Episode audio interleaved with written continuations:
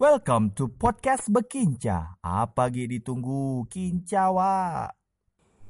Assalamualaikum warahmatullahi wabarakatuh. Apa kabarnya teman-teman? Semoga semuanya masih dalam keadaan baik-baik saja. Nah, bagi yang mendengarkan uh, saat berkendara ini harap hati-hati ya, apalagi yang di mobil ataupun yang sedang mengendarai ya mengendarai motor itu harap hati-hati ya jangan terfokus dengan podcast ini. Nah, tapi kalau misalnya teman-teman lagi nyantai bareng keluarga, bareng teman. Nah, boleh nih sambil dengerin podcast Bekincan. Oke, di edisinya hari ini Ariel akan bahas yang namanya Kota Pontianak. Nah, Kota Pontianak ini adalah kota di mana Arif tinggal. Nah, podcast ini juga berasal dari Kota Pontianak ya, teman-teman ya.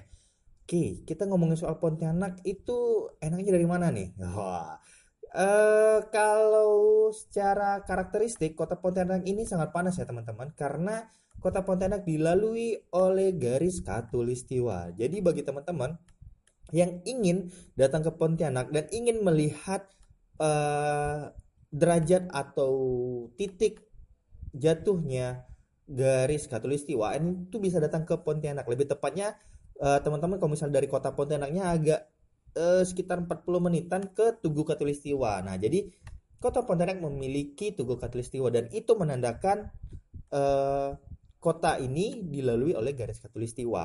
Oke, sampai di sini clear? Good enough. Next, uh, lanjut ya. Kalau kita ngomongin soal kota Pontianak, ya uh, mungkin agak ini ya, agak sedikit kerennya. Wah, ini versi keren Arif nih ya.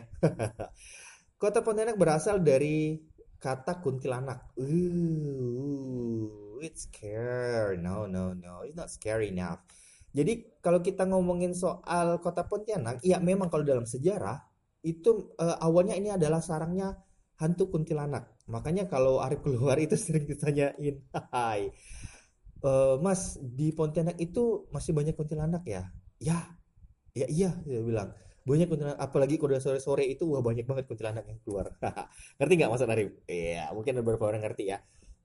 Maksudnya adalah uh, ya para gadis-gadis yang keluar pada saat maghrib maghrib tuh. Nah itu kalau bagi Arab itu ya kayak kuntilanak itu keluarnya pada saat maghrib aja. Kayak just puding. Oke okay, uh, eh, lanjut.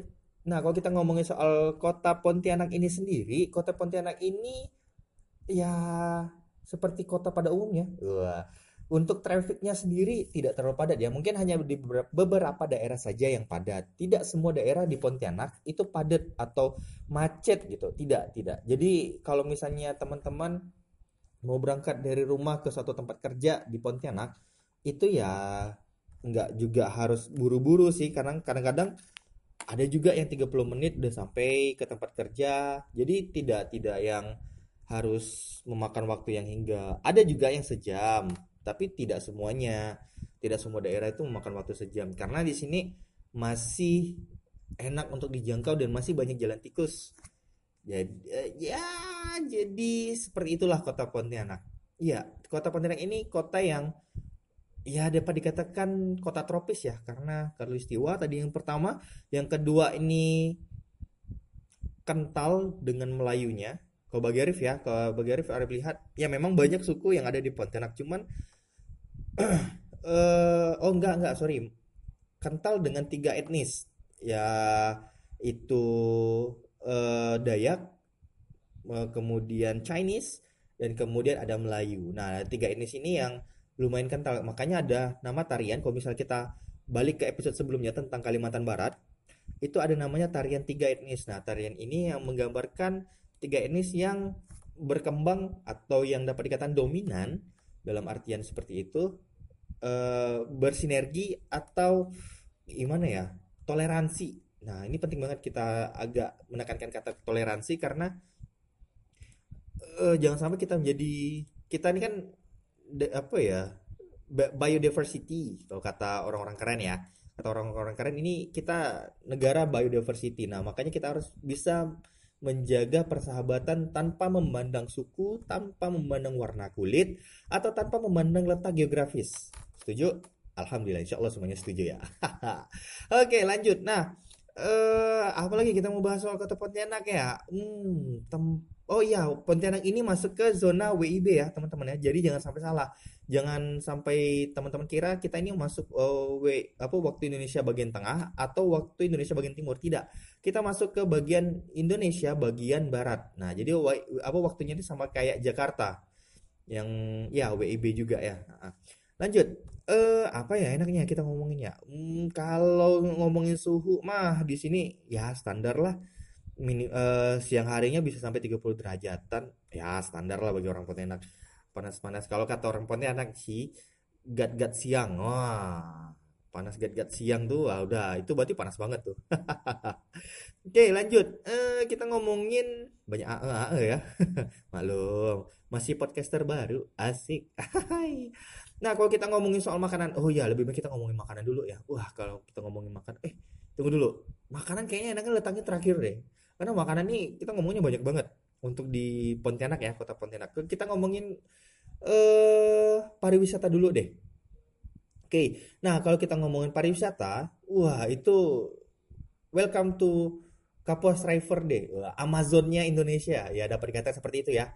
Uh, kota Pontianak itu uh, memiliki sungai terpanjang yaitu Sungai Kapuas. Nah kalau misalnya secara tak kasat mata, wah elah tak kasat mata atau kita lihat sekilas saja mungkin kota Pontianak ini hampir seperti di eh maaf Sungai Kapuas ini hampir seperti Sungai Amazon ya meskipun tidak terlalu sepanjang Sungai Amazon tapi uh, terlihat seperti Sungai Amazon. Nah bagi teman-teman yang pengen uh, pariwisata ke kota Pontianak ini banyak banget. Serius Arif bilang banyak banget. Kenapa? Karena banyak tradisi yang ada di kota Pontianak. Salah satunya kalau misalnya lagi Imlek Lebaran uh, tahun baru Cina, ya Lebaran Cina lah atau uh, tahun baru Cina.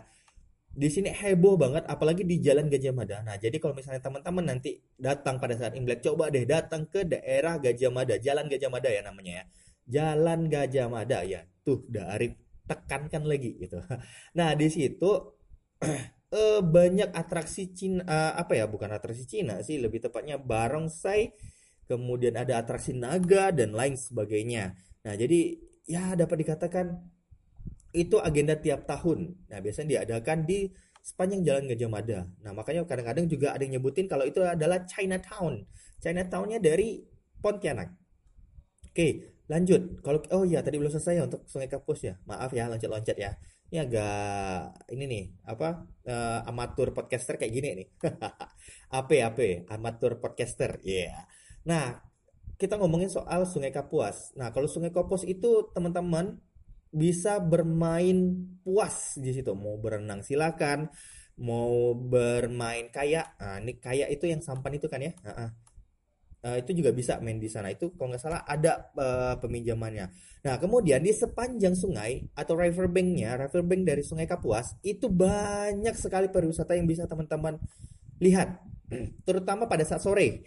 Nah, kenapa Arif bilang pada saat sore? Karena kalau pada saat sore hingga menjelang malam, itu banyak banget uh, keluarga yang datang untuk berpariwisata. Ada juga yang bersama ahem-ahemnya gitu kan ya. Ngerti ya maksud ahem-ahemnya itu?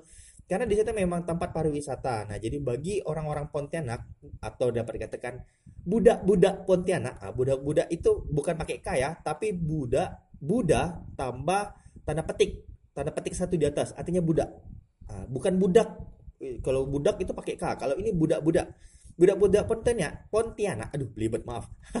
Budak-budak Pontianak yang datang ke uh, area sepanjang Sungai Kapuas itu pasti uh, ya pengennya santai atau hangout karena sepanjang jalan itu, sepanjang jalan itu itu panjang banget. Kalau Arif mau bilang itu panjang banget. Iya, apalagi wah kalau udah malam minggu, be itu budak-budak Pontianak be kebanyakan di situ. Salah satunya salah satu tempat nongkrongnya. Belum lagi dengan warkop warkop. Nah bukan warkopi ya tapi warkop warkop. Nah, warung kopi warung kopi yang ada di Pontianak wah itu jadi tongkrongan anak-anak muda. Ya kalau misalnya di daerah-daerah tertentu mungkin ada namanya coffee shop. Ah di sini coffee shop ada tapi lebih keren itu warkop. Wah hidup warkop.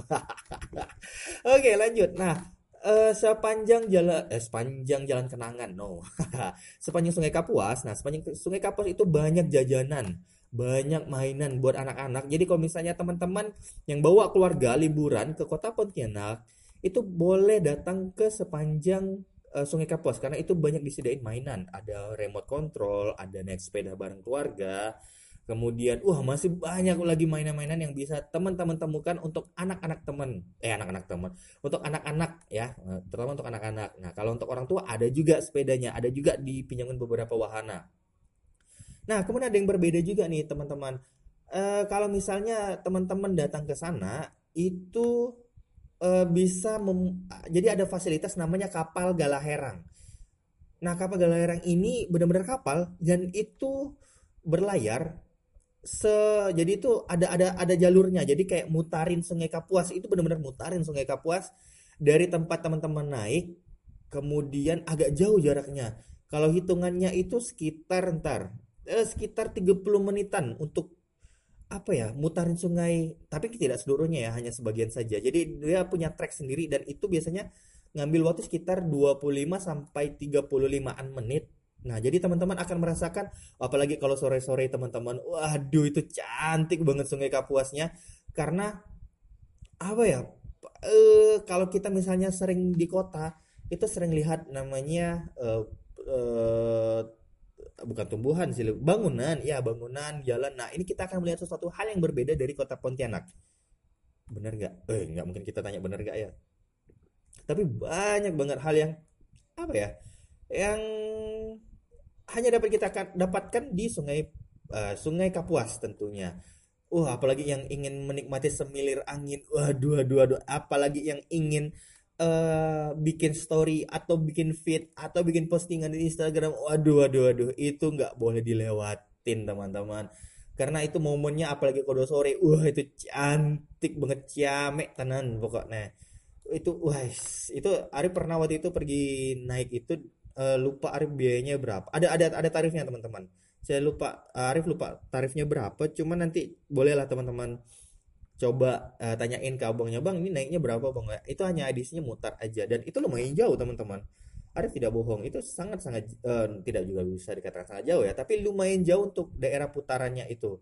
Jadi bagi teman-teman yang ingin mendapatkan sesuatu hal yang berbeda saat datang ke Pontianak ya coba naik kapal Galaherang itu Wah itu kalau malam sih mungkin nggak terlalu nampak ya karena kanan kirinya juga nggak terlalu nampak bener atau ya kalau misalnya karena Sungai Kapos ini lumayan lebar lumayan lebar jadi tidak terlalu nampak. Tapi kalau sore wah itu banyak aktivitas masyarakat yang dilakukan apalagi yang tinggal di ini ya di pinggiran Sungai Kapos itu banyak yang melakukan aktivitas pada eh, sore hari dan itu wah cantik banget. Apalagi yang suka fotografi terutama di aliran eh, human interest wah itu dapat banget teman-teman itu dapat banget Arif sampaikan.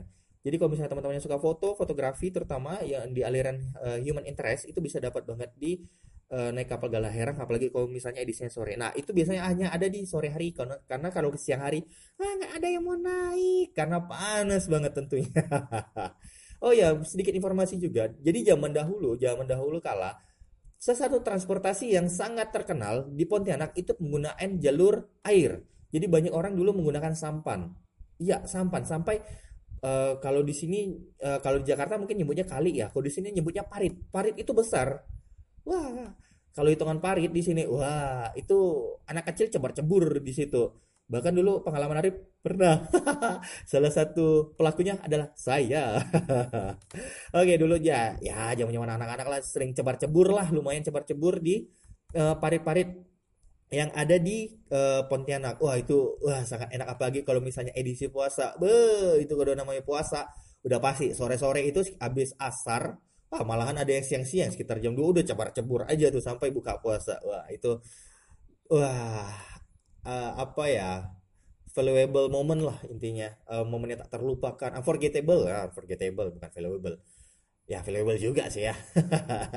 Unforgettable and valuable moments yang wah itu sangat sayang untuk dilep- dilepaskan ya. Alhamdulillah Arif lahir di zaman dahulu di mana sebelum dunia gadget menyerang, wah, itu jadi masih merasakan kena sembatan eh, emak-emak itu udah pernah ada pada saat loh kok jauh sampai situ ya? Oke balik lagi ke pariwisatanya. Nah kemudian ada juga nih kalau misalnya teman-teman datangnya pada saat eh, malam takbiran atau malam lebaran. Wah itu kalau malam lebaran be sepanjang Sungai Kapuas itu siap-siap aja teman-teman untuk mendengar dentuman dari meriam karbit nah jadi dentuman itu memang jadi salah satu tradisi karena ada cerita pada zaman dahulu pada saat Sultan Pontianak, Sultan Syarif eh, ya Sultan Syarif Abdurrahman itu eh, datang ke Pontianak itu untuk mengusir kuntilanak itu menggunakan suara bising dari meriam. Nah, ini menurut menurut ini ya, menurut cerita-cerita orang zaman dahulu ya. Jadi makanya eh, setiap lebaran, setiap malam takbir itu selalu diadakan lomba, lomba meriam karbit. Jadi dari seberang ke seberang itu saling balas-balasan tembak. Wah, itu bahkan yang penonton juga bisa ikut untuk menyalakan menyalakan meriam karbit. Nah, tapi ada biaya juga. Kalau nggak salah sekitar 10 ribuan gitulah. Itu tuh eh, biaya itu untuk membeli eh, apa namanya ya? Karbit eh belerang, ah, belerang atau karbit yang digunakan sebagai bahan baku tembakan dari meriam karbit tersebut. Nah, jadi kalau teman-teman ingin ikut berpartisipasi atau pengen penasaran gitu, Wow, silakan datang. Welcome to Pontianak. Awak datang kami sambut. Wah, iyalah, asik banget. Next, nah eh, kita udah ngomongin soal pariwisata nih. Eh, udah ngomongin pariwisata. Selanjutnya kita ngomongin soal kuliner. Hmm, nyam nyam nyam nyam. Salah satu kuliner yang sering dicari oleh orang adalah ho ho ho ho. Sebenarnya nggak nggak yang kayak gimana sih? Wah, kalau orang Pontianak mah santai baik ya, karena udah biasa banget. Yaitu ikan asam pedas. Nah, ikan asam pedas ini ya salah satu yang lumayan, bukan lumayan sih, lumayan dicari oleh eh, pelancong-pelancong. Ya, elah pelancong. Eh, ya itu ya pendatang-pendatang yang ingin melihat Pontianak itu kayak apa dan ingin merasakan kenikmatan ikan-ikan sungai itu biasanya pesan ikan asam pedas. Nah, ikan asam pedas itu ya ikan sungai. Ya, jadi kalau misalnya teman-teman datang di sini banyak tempat ma- rumah makan yang menyediakan asam pedas.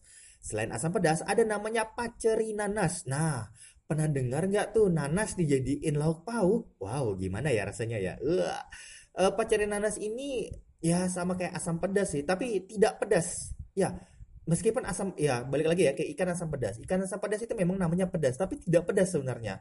Lebih ke enak banget, lebih ke enak. Kemudian ada paceri nanas yang itu juga enak banget. Bukan enak ya, enak banget. Nah, enak banget ini ya wah itu uh uh kalau misalnya dalam acara arisan nih biasanya ada nih eh, makan ikan asam pedas, kemudian paceri nanas karena ini dua lauk yang harian. Ya, jadi kalau misalnya teman-teman eh, datang Pontianak, kalau misalnya dalam satu acara itu arisan itu terutama atau ibu-ibu pengajian tuh. Nah, itu biasanya makan eh, ada ikan asam pedas, kemudian paceri nanas, ada sayur keladi. Wah, sayur keladi itu Masya Allah, makin tua makin jadi. Enggak, enggak, enggak, gua gua gua. Just pudding. Oke. Kemudian ada ikan pindang. Ikan pindang ini kayak ikan masak kuning. Nah, jadi kayak yang kalau misalnya teman-teman pernah lihat eh apa ya yang pap apa pasangannya papeda itu ikan masak kuning nah ini kurang lebih kayak ikan pindang juga tapi enak juga iya sama-sama enak dong. Kemudian kita ngomongin ada lagi nih namanya bubur padas. Nah kalau misalnya teman-teman cari di kota Pontianak ini ada beberapa tempat yang menawarkan atau menyediakan namanya bubur padas. Bukan pedas ya kebanyakan orang yang datang ke Pontianak ini nyebutnya bubur pedas tapi eh, gimana ya? Tidak berarti itu bubur pedas ya. Tapi yang benar itu saya setahu saya karena ini salah satu makanan dari eh, Kabupaten Sambas dan orang-orang Sambas menyebutnya padas, bukan pe, tapi pa, pa, padas, bubur padas. Nah, ini salah satu makanan yang ada juga di wilayah Pontianak. Jadi Pontianak itu kayak gabungan dari beberapa tempat. Jadi kalau misalnya ada di Kapuas Hulu itu ada kerupuk basah, itu ada juga di Pontianak. Kemudian ada juga eh, dari Kabupaten Ketapang, ada Amplang, ada juga di Pontianak. Jadi itu kayak kumpulan-kumpulan gitu loh, teman-teman. Ya, jadi karena eh, Pontianak ini adalah ibu kota provinsi, jadi banyak makanan-makanan dari, da- dari daerah atau pendatang dari daerah itu buat masakannya di di Pontianak. Nah, jadi makanya Pontianak itu lumayan banyak, lumayan banyak makanan yang ya bisa dicip-icip lah. Hai. Lanjut ya. Eh, apalagi ini yang enak nih, yang enak, yang unik. Nah, yang unik ini tadi oh ya, bubur padas belum selesai ya. Bubur padas itu beda ya teman-teman ya. Se- tidak seperti bubur ayam seperti biasanya, tapi bubur padas ini adalah bubur dari sayur-sayuran hutan. Ada sayur paku, kemudian sayur apa lagi ya? Ada beberapa sayur yang dicampur ke dalam bubur padas. Eh, mungkin kalau teman-teman lihatnya itu seperti maaf ya, ini bukan maksudnya untuk membuat jijik, tapi memang kebanyakan orang yang yang saya ajak atau yang Arif ajak atau yang Arif ajak itu ke bubur padas itu mereka bilang eh ini seperti muntahan kucing. Ya, tapi ini tidak semenjijikkan itu loh teman-teman. Ini rasanya enak banget. Jadi itu campurannya wah itu aduh eh, eh, eh, eh, udah pokoknya enak banget. Pokoknya enak banget. Nah, eh ya karena ini dari sambas kemudian juga aromanya aromanya juga berbeda dari bubur ini aromanya lebih harum daripada bubur-bubur. Biasanya kalau bubur itu kan kuahnya ya, karena ini makannya tidak berkuah. Kalau itu eh, bubur biasa kan ada bubur, kemudian baru tambahin kuah. Kalau ini enggak, ini udah siap makan. Jadi eh, di situ ada jagung, ada sayur pakis, kemudian daun kesum. Nah, nanti coba deh teman-teman cari. Kemudian ada beberapa bahan lain. Nah, kemudian toppingnya itu bisa tambahin dengan ikan teri, kemudian dengan kacang tanah, bawang goreng. Wah, itu wah, hauce hauce apalagi kalau minum dengan jeruk Pontianak. Wah, asal teman-teman tahu ya, jeruk Pontianak itu berbeda dengan jeruk-jeruk lain. Karena jeruk Pontianak ini rasanya lebih manis. Kadang-kadang ada yang manis, alhamdulillah kalau yang sepet ya terima kasih. Oke, nah ada jeruk Pontianak. Nah, jeruk Pontianak campur eh, makannya sambil eh, ditemenin dengan bubur padas. Aduh, aduh, aduh, itu masya Allah sekali pokok makannya. Kalau kata orang Pontianak, kata orang Pontianak nih, weh bekincah lah dah tuh. Ah, kalau udah ada bubur pedas, minum air jeruk Pontianak, uh, udah kincah lah dah tuh budak. Apa lagi ditunggu? Itu pokoknya langsung dihajar habis oleh orang-orang Pontianak ya kalau misalnya bubur pedas. Nah, bubur pedas ini juga eh, makanan harian ya atau dapat dikatakan bisa jadi sarapan boleh atau eh, makanan untuk siang juga boleh sih tapi ya standar bubur biasa sih pasti cepat lapar lagi. Cuman kalau teman-teman ingin makan bubur pada bubur padas ya, padas ini boleh nih. Ya teman-teman eh teman-teman teman-teman bisa cari. Teman-teman bisa cari di beberapa tempat yang menyediakan yang namanya bubur padas. Oke that's it. Nah ngomongin minuman tadi ada eh apa ya namanya ya? Ada yang namanya jeruk Pontianak. Wah, itu enak banget. Apalagi eh, siang-siang terik-teriknya panas matahari atau kata orang Pontianak panas gat-gat. Wah, udah panas gat-gat tuh, artinya udah panas terik tuh. Nah, udah panas gat-gat kayak gitu, teman-teman boleh tuh eh, boleh tuh maksudnya maaf, boleh tuh eh, mesen atau cari namanya es jeruk. Waduh, karena kebanyakan, bukan kebanyakan sih, memang rata-rata orang Pontianak yang jual es jeruk itu menggunakan jeruk Pontianak. Oke, jeruk yang asli dari Kalimantan Barat. Oke, that's it. Kemudian kalau minuman yang lain, teman-teman pengen coba namanya pen- eh, minuman lidah buaya. Nah, lidah buaya ini juga ya Allah, itu bisa nurunkan panas dalam, kemudian memper mempercantik kulit. Hmm, promosi ya. Nggak, nggak, nggak. Tapi itu memang faktanya. Jadi lidah buaya itu juga kadang-kadang kan dipakai untuk dalam kosmetik ya, teman-teman ya. Nah, apalagi kalau sampai diminum. Waduh, itu enak banget. Ini Arif ini udah hmm, udah mulai berliur-liur nih. Nah, Maaf bukan maksudnya berkata jorok atau apa tapi wah, kalau udah ngomong makanan nih, waduh Arif udah gak tahan ya. Maklum lah, hobi makan tapi cita-cita pengen kurus. Hai, mimpi. Oke, lanjut. Eh, selain itu ada juga nih minuman tradisi atau eh, apa ya? Kalau dalam suatu eh, dalam suatu acara baik itu pernikahan, sunatan atau eh, akikah ataupun hataman Quran, ada namanya air serbat. Nah, air serbat ini air sehat loh teman-teman, karena ini wah ini apalagi kebanyakan ini diminum untuk ini ya, ayo bukan untuk sih, maksudnya dalam kondisi dingin. Nah ini enak banget. Ini air serbat ini campuran kalau nggak salah ya, itu air berwarna merah. Saya lupa juga apakah pakai sirup atau enggak. Kemudian ditambahin dengan eh, air jahe gitu. Jadi kayak agak-agak wah, apalagi min- dan ini minumnya biasanya minumnya dalam kondisi dingin. Wah, itu enak banget. Dan itu menyehatkan tentunya karena ada kandungan jahe kan di dalamnya. Dan itu enak banget. Enak enak enak enak pokoknya. Oke, minuman kelar. Lanjut. Ada yang unik nih dan hanya ada di eh, bulan puasa saja. Jadi kalau misalnya teman-teman eh, pengen mencoba makanan khas dari Pontianak, ada dua nih teman-teman. Yang satu namanya lemang, yang satu namanya sotong pangkong. Wih, ngeri banget tuh. Ngerti nggak teman-teman pangkong? Oke, sotong pangkong. Sotong itu cumi ya, cumi kering yang udah dikeringkan beberapa hari, udah kering banget. Kemudian pangkong itu artinya digeprek. Nah, kalau teman-teman tahu geprek atau dipukul atau bahasa Inggrisnya smash, nah itu itulah soto pangkong. That's it.